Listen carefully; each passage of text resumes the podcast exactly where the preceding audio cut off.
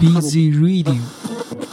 斌子 Radio，Busy Radio，斌子 Radio。All we hear is Radio Gaga, Radio Goo Goo, Radio Gaga. All we hear is Radio Gaga, Radio Goo Goo, Radio. 好的，各位欢迎收听《旋律的光阴》，我是斌子。在今天的节目中呢，又是为大家请到了一位原创音乐人，而且这位原创音乐人呢，是来自于我所在的这个城市，来自于河北保定的。接下来，我们就有请今天的这位嘉宾向大家打声招呼。大家好，非常那个荣幸能参加斌子旋律光阴，我是喜欢音乐的李敬龙。好，欢迎我们的本期的做客嘉宾李静龙来，呃，做客今天的旋律的光阴。嗯，大家都知道，刚刚我说到了，呃，今天的做客嘉宾呢是一位原创音乐人。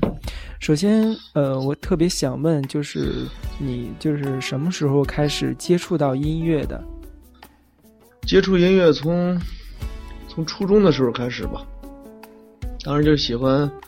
喜欢听各种各样的摇滚乐，然后弹吉他，就是最刚一开始接触的就是摇滚乐，队吗？也不是最开始的时候也是什么都听，小虎队、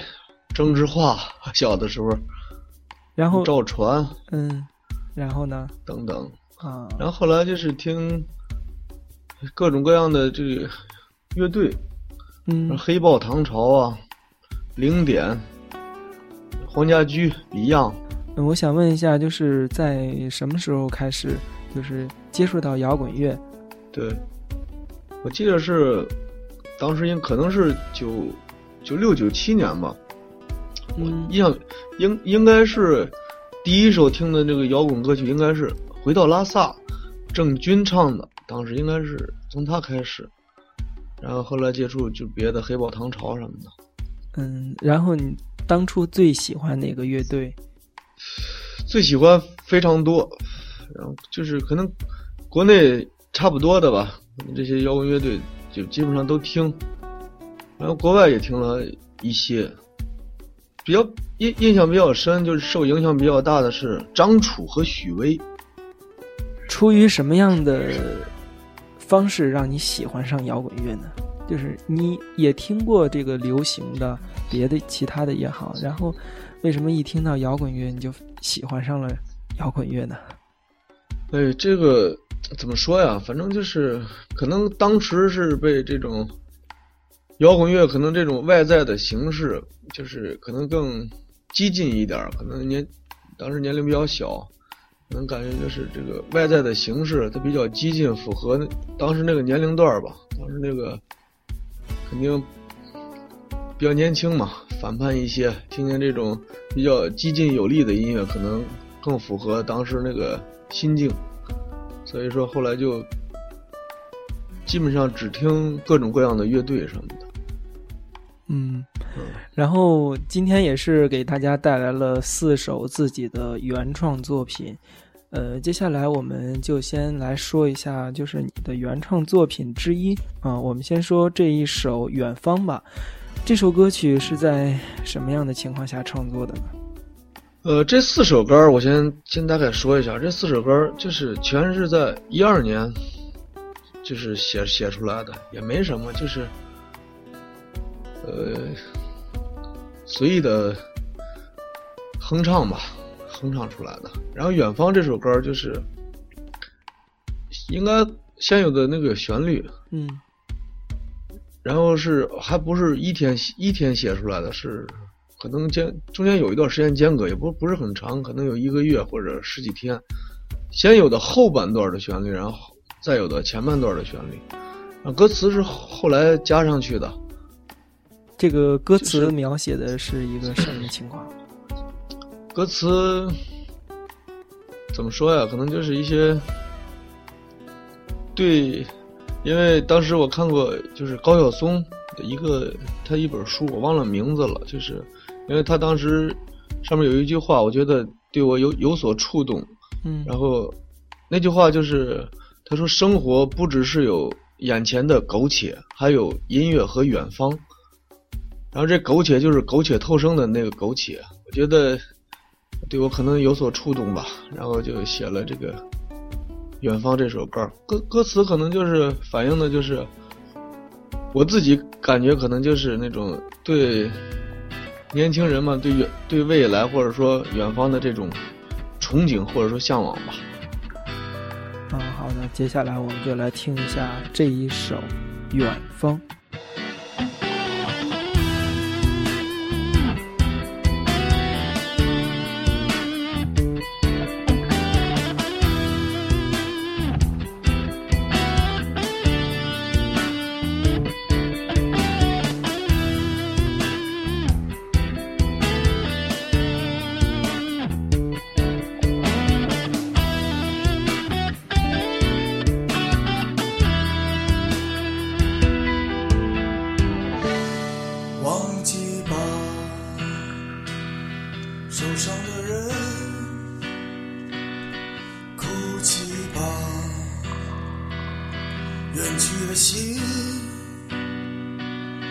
我为什么总是要去远方？到最后还是离开。燃烧吧，梦般青春，坚持吧，所有的信仰。为什么总是要去远方？注定是一生的漂泊。我就这样不停地走，带上你给我的祝愿吧，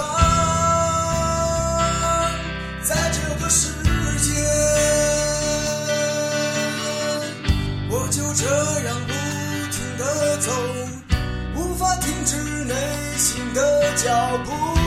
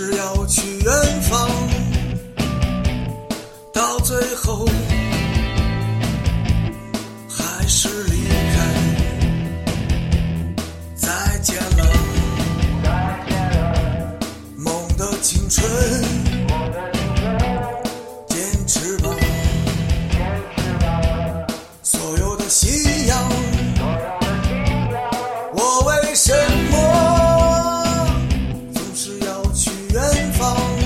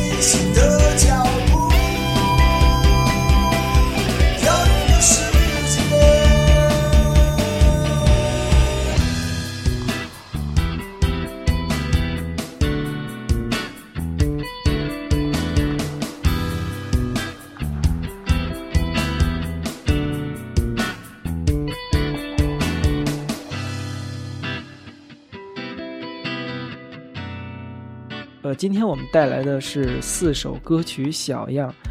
然后呃，自己什么时候开始接触吉他的？开始打算去学吉他？打算学吉他可能是从九六年到九七年左右吧。嗯买的第一把吉他也是，可能是九六九七年吧，我记不清是哪一年了。当时买回来以后，放了有有一年吧，连连调弦也不会。后来就是后来去拜师个，，对，找了一个当地人，他会弹吉他，就跟他学呗，从开始一点儿一点的，到什么萨拉西哆，C 和弦呢，各种各样的和弦。对嗯，学了多长时间才会弹一首完整的曲子？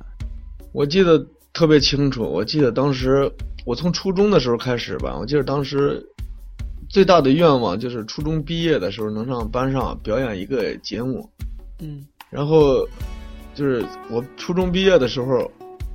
我还不能表演一一首完整的歌儿，所以说初中之前我是一首完整的也不会。哎，记那是就是学习吉他的时候是在初几？可能是初二、初三吧，或者是肯定当时也也，熬到现在也是一样，也不系统，就是可能东学一点儿，西学一点儿，啊，就是包括嗯、来了那个兴趣的时候，然后拿起吉他就是弹两下，就是烦了之后对就放在一边了，对吧？对，因为不得其法嘛，所以你就没有进步，你也你也不知道练的是什么东西，呃是然后就就进展非常慢吧。嗯嗯，到这个初三毕业的时候，也是没有能够完成这个愿望，对吧？对，我记着是在班上表演的时候，上高二的时候，高二上学期，我可能当然可能高一的时候就能能弹一个完整的，能弹唱一首完整的歌儿了。然后可能我记得上高二的时候，在班上弹着吉他，当时可能唱了几几首歌吧，我记得特别清楚。嗯，就是初中毕业以后，然后就是高中了哈。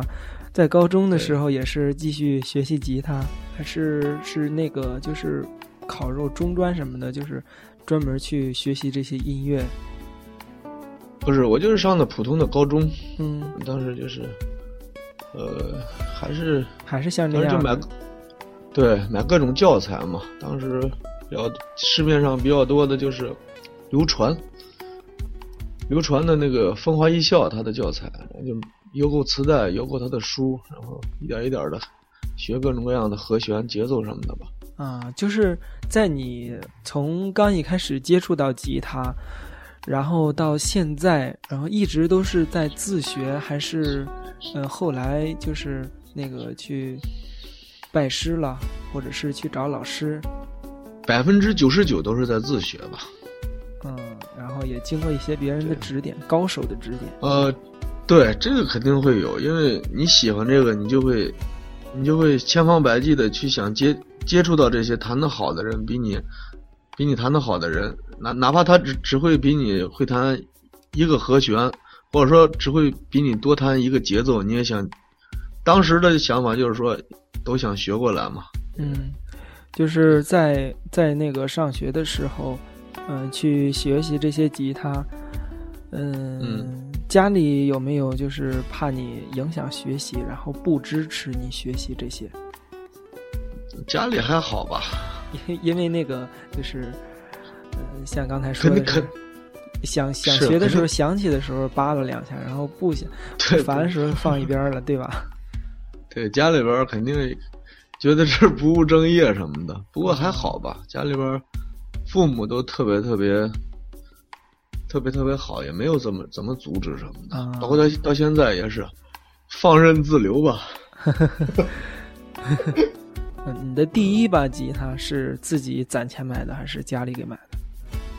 第一把吉他我记得特别清楚，当时上初中的时候，嗯呃，我我到现在从开始买第一把吉他到现在用过很多把吉他，包括自己我也开过琴行，你也知道是吧？嗯我当时所有的吉他就自己自己的吉他没有管家里边要过钱，因为家里边本身家庭不富裕，本身家里也不支持你干这干这些东西。呃，我记得第一把吉他是上初，可能上初二的时候吧，因为当时不是喜不是喜欢听各种各样的这个音乐什么的嘛，就当时买了很多很多磁带，我记得当时我卖了那个十二盘磁带，然后当时卖了是六六十块钱，然后就是然后再借了朋友几几十块，一百三十块钱买了第一把吉他，在宝柏嗯保定百货大楼，啊，挺普通的一把吉他，对吧？那红棉的最低档的练习琴，嗯，三十八寸，我记得特清楚。然后我们再说一下，就是你的第二首作品《飞鸟》嗯这首歌曲，给大家说一下吧。飞鸟也是一二年，当时在石家庄的时候写写的。去石家庄干什么？石石家庄当时有个活儿，就是干夜场乐队嗯吉他手。当时在我记得是在一个美术学校里边，我上上那儿住着的时候写的这这首歌。这首歌可能就是比较，因为基调可能比较灰暗，就是因为肯定年龄老大不小的了，考虑自己前途嘛，然后觉得可能比较灰暗，人生比较灰暗，前途比较灰暗，所以写的东西这首歌也比较灰暗吧。但是可能都向往美好的生活，包包括后半部分，可能都想真正的飞翔起来，这么一种心态吧。嗯可能嗯大家每个人听听到以后都会有自己的感觉。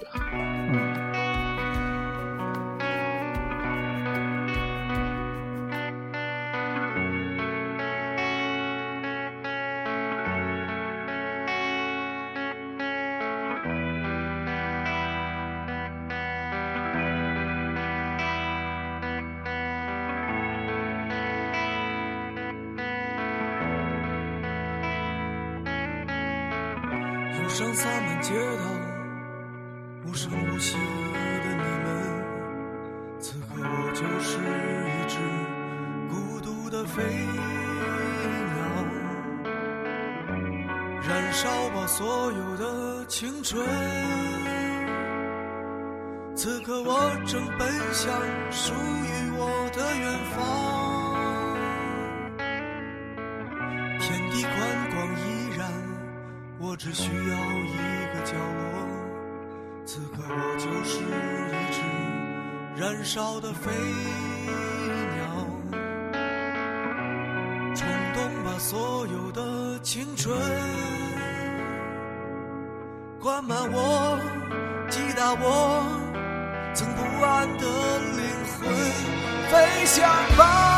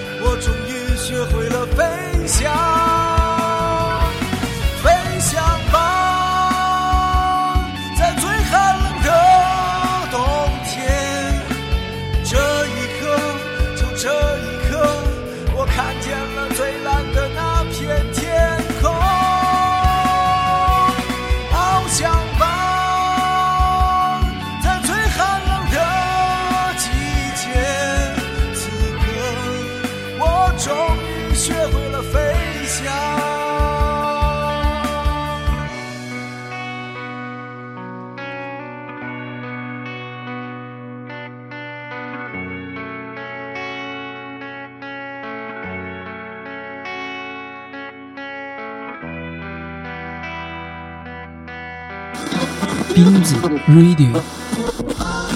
你的私人广播。就是接下来要说的这个问题，嗯，是出于什么样的方式让你去尝试着去创作这些歌曲，去接触原创音乐的这条道路？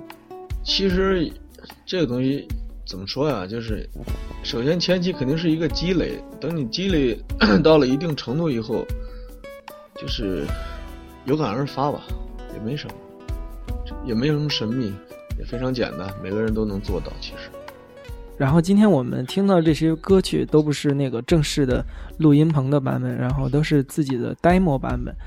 这个是自己录制的吗？还是请身边的朋友？呃，让身边的朋友帮忙做的。对然后编曲或者是哎，这些编曲都是自己做的，对吧？编曲不是自己做的，是朋友做的，嗯，就是词和曲还有唱是我做的，别的都是朋友做的。最当初时候就是这个感觉自己的音乐已经进入一个层次了，有没有想过没有没有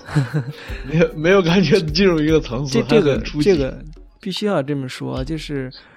没有没有没有。达到一个熟练吧，熟练程度，然后想过组组建乐队。你的第一支乐队叫什么名字？是什么样的方式去呃组建了这个乐队？呃当时就是上高中的时候吧，高几啊？高二的时候吧，嗯当时玩就是大家伙儿有有几位老大哥吧，带着一块儿玩了一个乐队，当时记得还起了个名字叫两千乐队，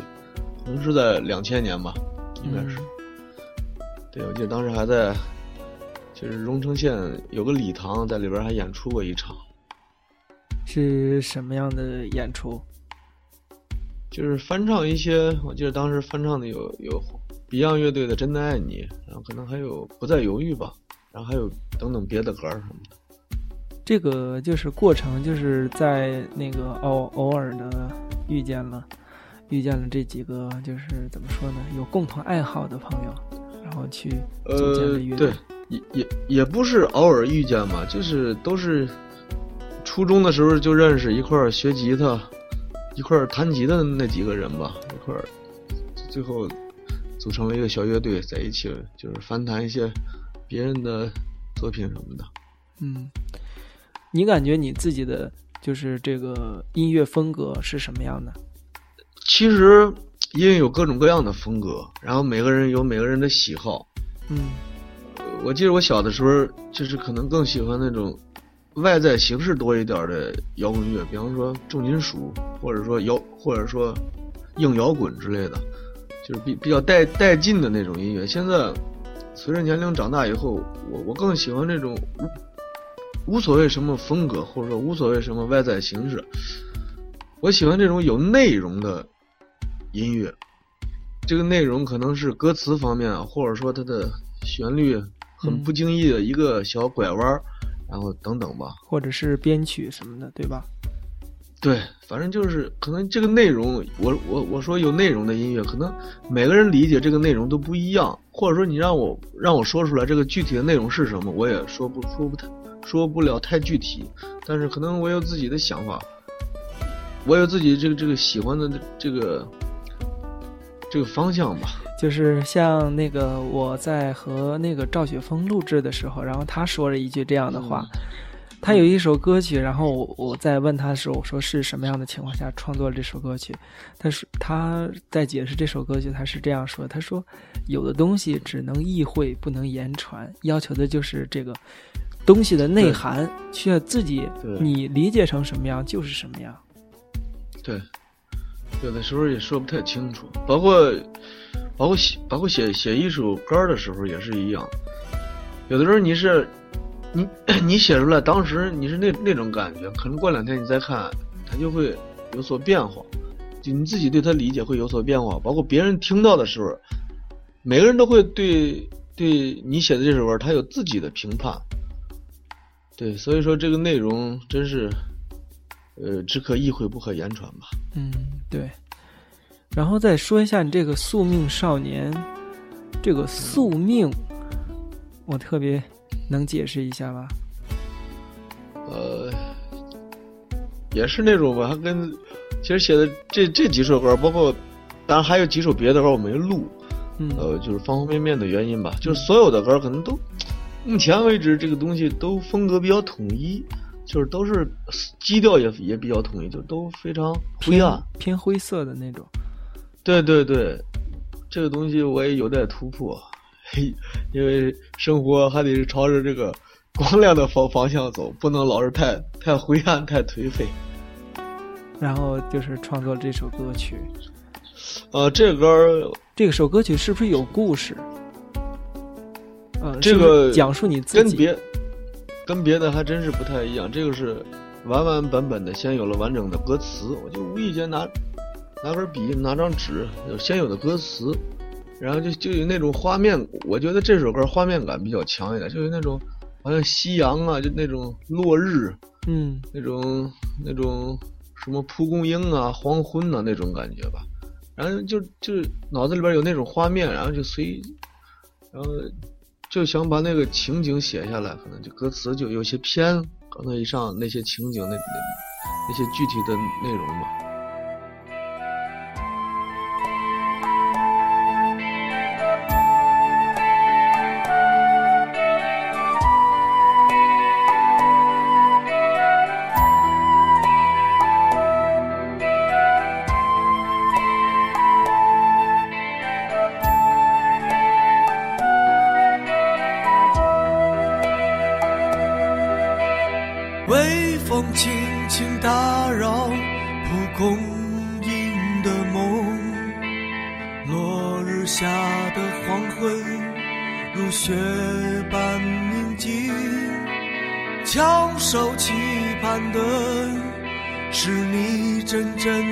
张望，等待你的是无穷无尽的忧伤。归来吧，痴心的人，你的梦已经悄悄地走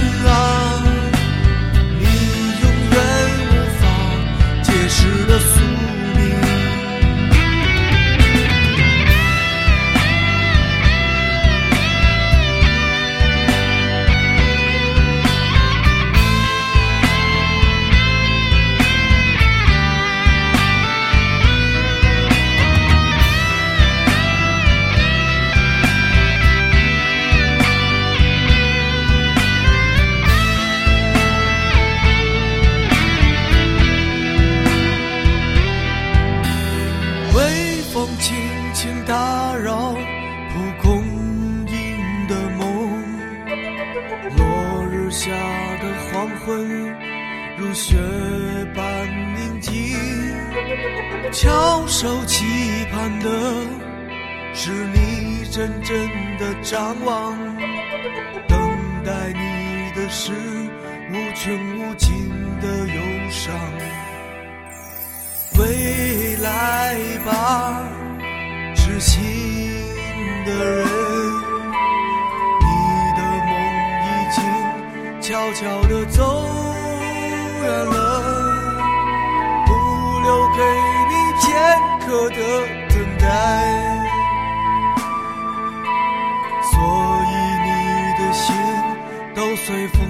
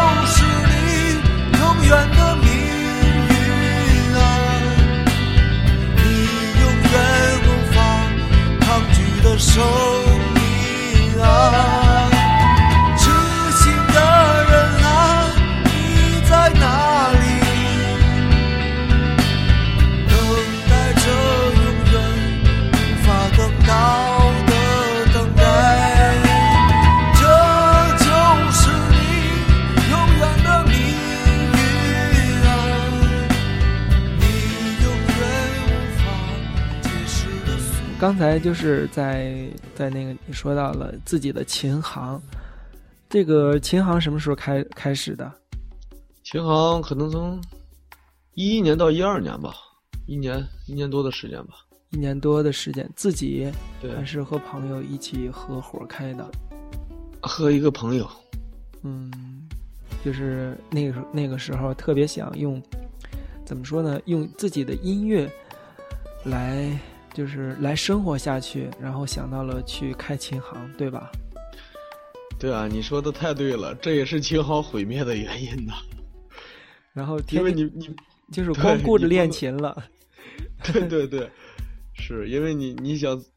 做生意，你你一定要把它当成生意来做，你不能以那种自己的喜好或者说玩的心态来做，这样必死无疑。嗯，说到说了这么多哈，就是你嗯打算以后怎么办？这个音乐旅程，顺其自然吧。嗯，有没有想过就是这个歌曲达到一定的量，去出一张专辑啊？嗯，这张专辑不需要去卖，也可以自己珍藏，有没有想过？呃，这个想法想法倒是一直都有。那年冬天、嗯这首歌曲，就是在我嗯听、听过的时候，嗯，收听的时候，然后这个开始的这个前奏，特别像，是不是借用了这个谢天笑的那个编曲方式，运用了古筝？啊，这个也是一个朋友编的，他可能比较喜欢谢天笑的风格，嗯、是是是比较像谢天笑的风格。嗯，